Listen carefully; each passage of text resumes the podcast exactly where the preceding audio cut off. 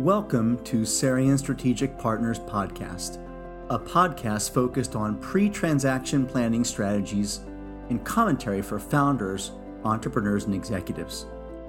Our team's mission is to help ensure that you obtain the maximum net value from your life's work. We work with you to develop pre transaction planning strategies to help position you for personal financial success by identifying key tax, estate, and gifting issues prior to a sale or exit of your company.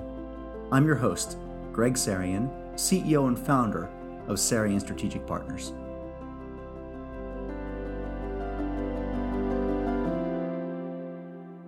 Well, thank you for taking time to listen to or watch this podcast video cast. And for those of you who, who I don't know, my name is Greg Sarian. I'm the CEO and founder of Sarian Strategic Partners. We are a financial consulting firm in Wayne, Pennsylvania, and we help public and private company executives through a pre transaction planning process to get the best outcome from their equity as they approach an exit. And joining me today is Ken Taramina. Ken is the president of Cortland Advisors. Cortland is an M&A advisory firm that also helps shepherd private companies through a selling process. So, Ken, thank you for your time today. Thanks a lot, Greg. So, Ken, you and I have been talking about uh, the environment that we're in, and here we are in the fourth quarter. Cases of COVID are spiking. We're coming out of a recession. It's a it's a more challenging backdrop, uh, and we're talking about how are companies, founders, preparing themselves to to move to a tra- transaction in this more difficult environment. So, what are the most important things that executives and founders of companies should think about if they plan to sell, say, in one year, Ken, versus two or three? Well, you know, Greg, that's a good question. A lot of people assume, a lot of owners assume, because they've been so busy and focused on their work, growing their company, and uh, and in this environment, protecting it, that uh, selling would be a relatively easy thing to do. Relatively easy. It's something they could do quickly. But it's not like selling a house it's uh, it's something a, a year from the day you start. Even if you're completely prepared, it will probably take a year. Mm-hmm. Uh, if you're not prepared, and I'll talk about just a few of those uh, areas that you should be preparing in or thinking about, it could take much longer. So it's good to think about it on a going basis. The closer you get to wanting to exit, meaning two, three years out, is not too soon to start looking at it. One of the first things we talk to our clients about is do they have a wealth advisor? And amazingly enough, maybe 25% of them do. And that's companies up in the hundreds of millions of dollars.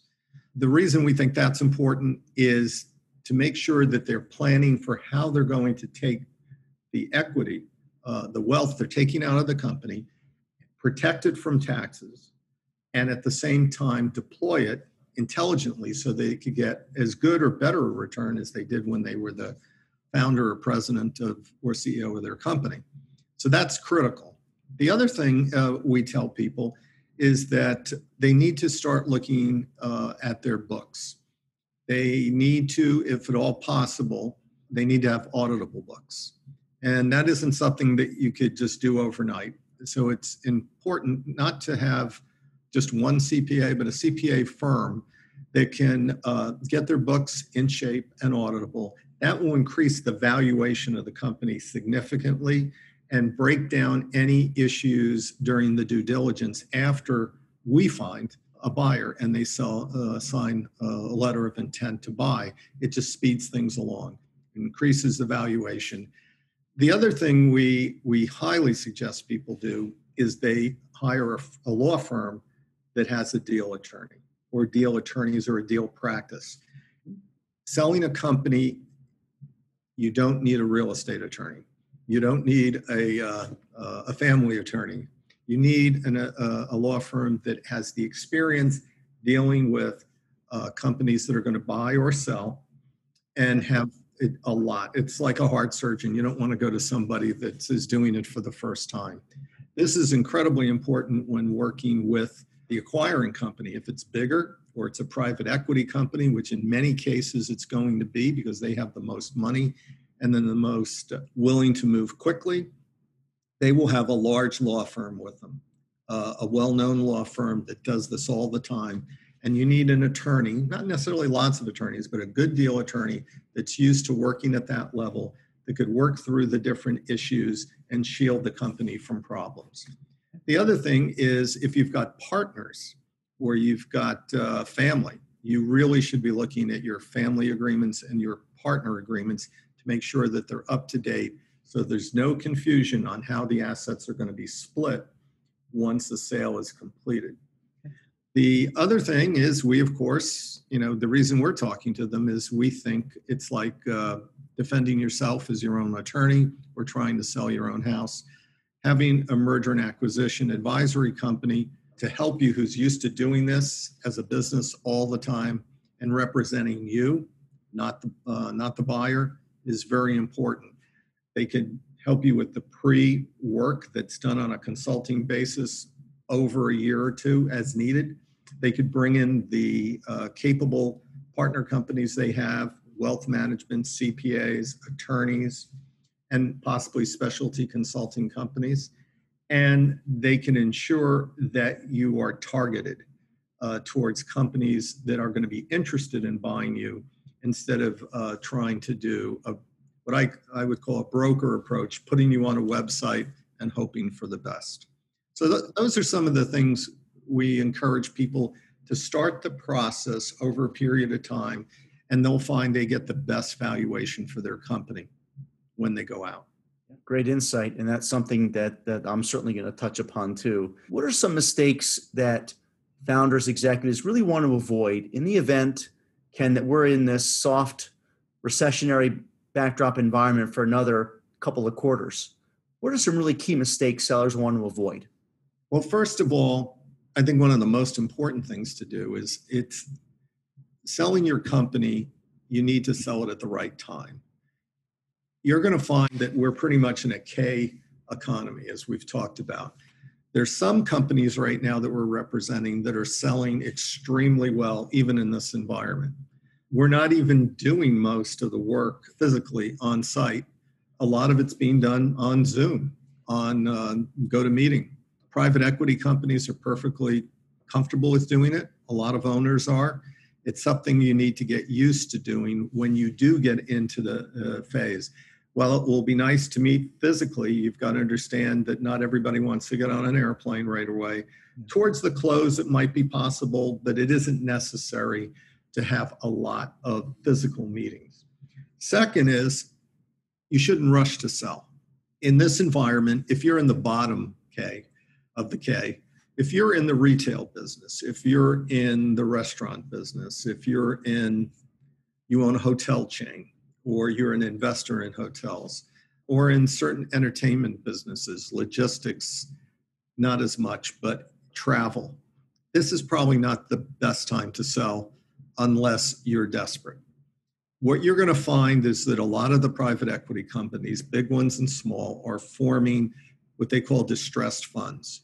And they're getting a lot of investment in it because they believe after January, because the administration and uh, the Congress did not go forward with a rescue, a second bill, uh, funding bill, that a lot of companies in that bottom part of the K are going to be in distress.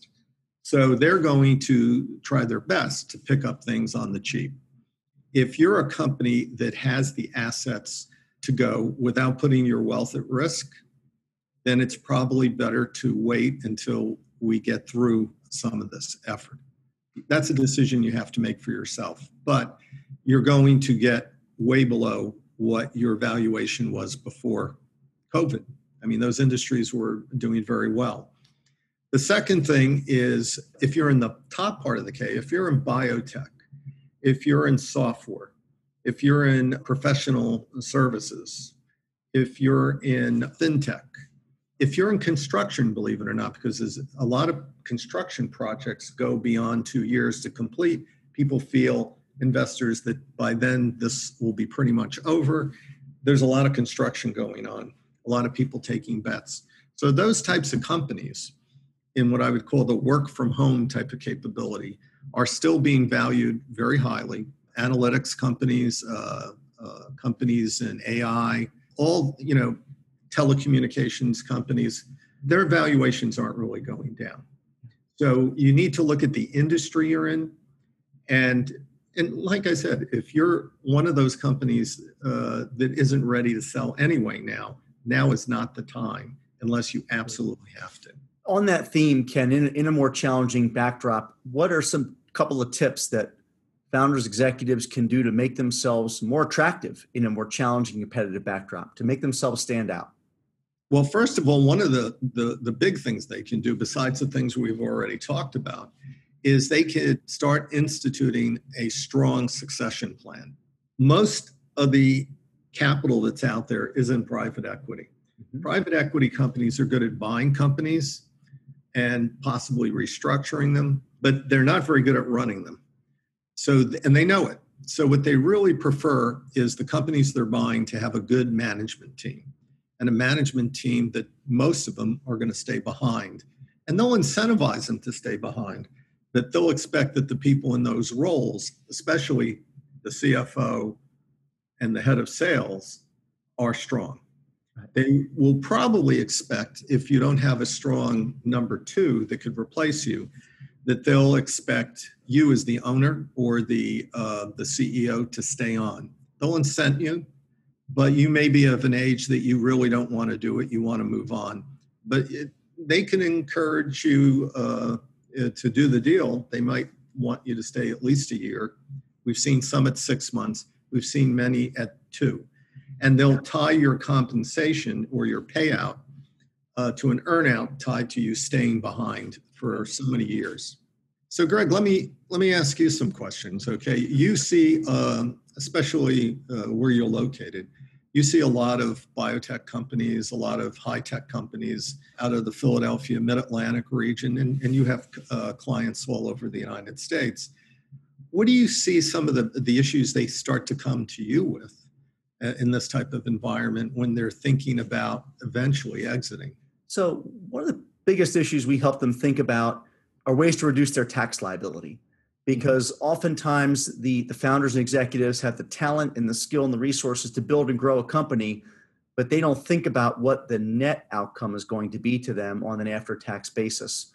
So really we see our roles to educate even from things that may be fairly basic such as 83b elections. If if they join a company and their equity is subject to a vesting schedule an 83b election is a really smart move to make because it's it's a agreement with the IRS that basically allows the clock to start ticking for capital gain tax treatment which capital gain rates are meaningfully lower than ordinary income rates. So we have seen uh, entrepreneurs founders exit uh, who didn't file 83B and that whole tax liability was tax at ordinary income. So that's one really smart thing.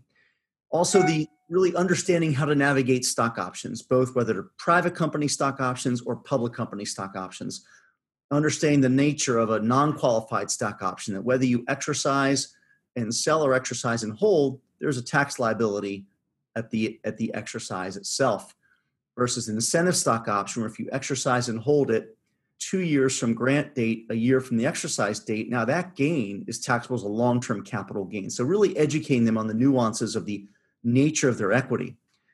Also for those who want to do some gifting as they approach you know 18 24 months out and exit and they know they have a loved one uh, a family member that they want to support there are some really tax smart strategies ken where they can begin to shift some equity now at a lower valuation.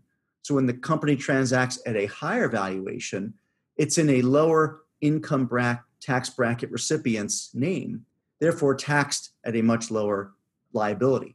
And if their end goal is to get that person some resources anyway it's a smart way to do it.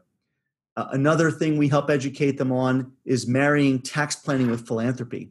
You're right, we do an awful lot of work in the life sciences space. It's a helping industry, it's a life changing industry. And many of these founders are driven and they have charities and nonprofits that are very close to them.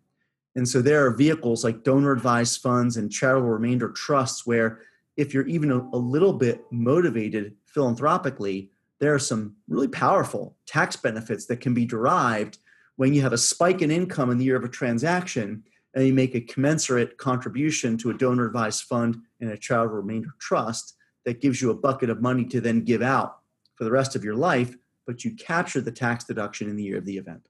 That's very true. And the other thing we find is that, especially in privately held companies, you either have a founder, like we're talking about a lot here, but you also have partnerships where you have anywhere from two to five partners sometimes. And even more complicated, we find we have family companies where the father and the mother may be involved. It could be a fairly sophisticated company and they have a number of children, some involved in the business, some not. Do you find any issues, different issues with those three different types? You've talked about sort of the one owner. Do you see anything that uh, comes to mind with partner owned or family owned companies?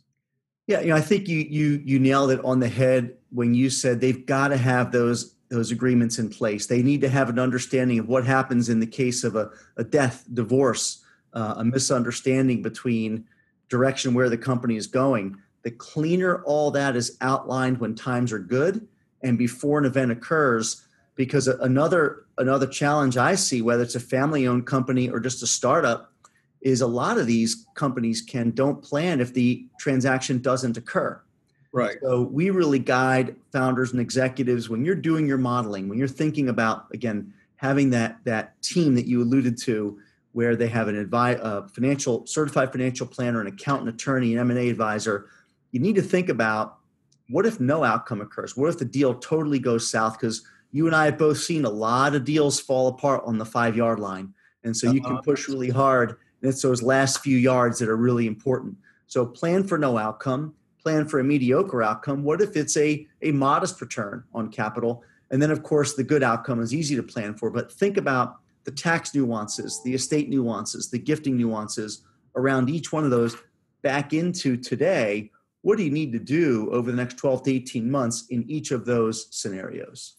You know, one of the things, uh, Greg, we've done with our clients is uh, when they didn't think they were getting enough, but it was a very fair offer. They probably weren't going to get more, but they were getting a substantial amount.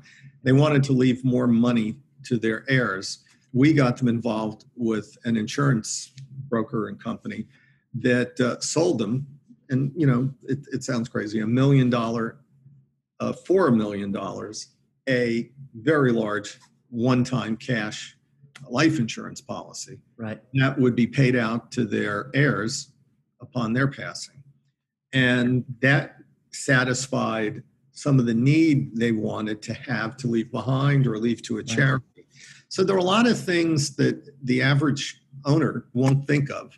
That's right. It, and you you mentioned the 83B, and we've had clients that didn't think about it that came to us after they already put the company up for sale. And by then it was too late to declare it Right.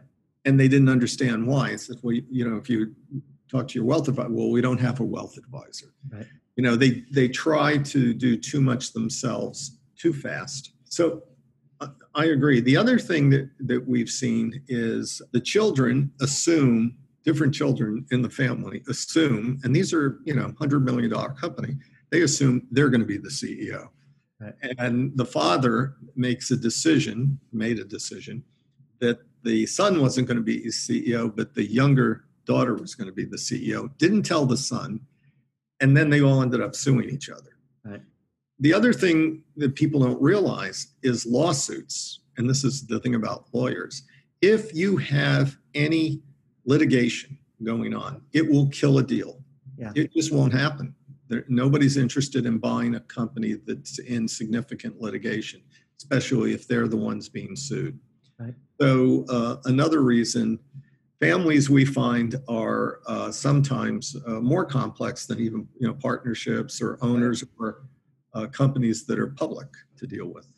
I think those those planning points can make even more sense because if you if you look at potential income tax and estate tax, we talked about income tax planning, but no matter how this election outcome unfolds and where the estate tax laws are in 2021 we know the credits are dropping to $5 million each by, by the end of 25 and so really these executives and founders really have you know four years to plan on what are things they should be doing to to put assets in trust. Because if their ultimate goal as you said is to get money to children grandchildren put a trust together to support education for future generations, there are some really neat strategies a grantor retained annuity trust, a spousal lifetime access trust.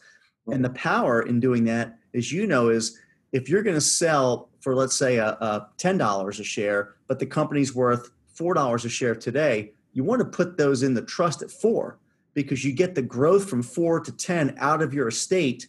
And that event occurs, it's out of your estate for estate tax purposes. Well, Ken, this was a great dialogue today. I think some really good information that founders and executives of private companies who are moving their company towards an event should be thinking about. Thank you for your time today, Ken. And thank you for those of you who took some time to listen to this podcast. Sarian Strategic Partners is a group of investment professionals registered with Hightower Securities LLC, member of FINRA and SIPC, and with Hightower Advisors LLC, a registered investment advisor with the SEC. Securities are offered through Hightower Securities LLC. Advisory services are offered through Hightower Advisors LLC. This is not an offer to buy or sell securities. No investment process is free of risk, and there is no guarantee that the investment process or the investment opportunities referenced herein will be profitable. Past performance is not indicative of current or future performance and is not a guarantee. The investment opportunities referenced herein may not be suitable for all investors. All data and information referenced herein are from sources believed to be reliable. Any opinions, news, research, analyses, prices, or other information contained in this research is provided as general market commentary. It does not constitute investment advice. Sarian Strategic Partners and Hightower shall not in any way be liable for claims and make no expressed or implied representations or warranties as to the accuracy or completeness of the data or other information, or for statements or errors contained in or omissions from the obtained data and information referenced herein. The data and information are provided as of the date referenced. Such data and information are subject to change without notice. This document was created for informational purposes only. The opinions expressed are solely those of Sarian Strategic Partners and do not represent those of Hightower Advisors LLC or any of its affiliates.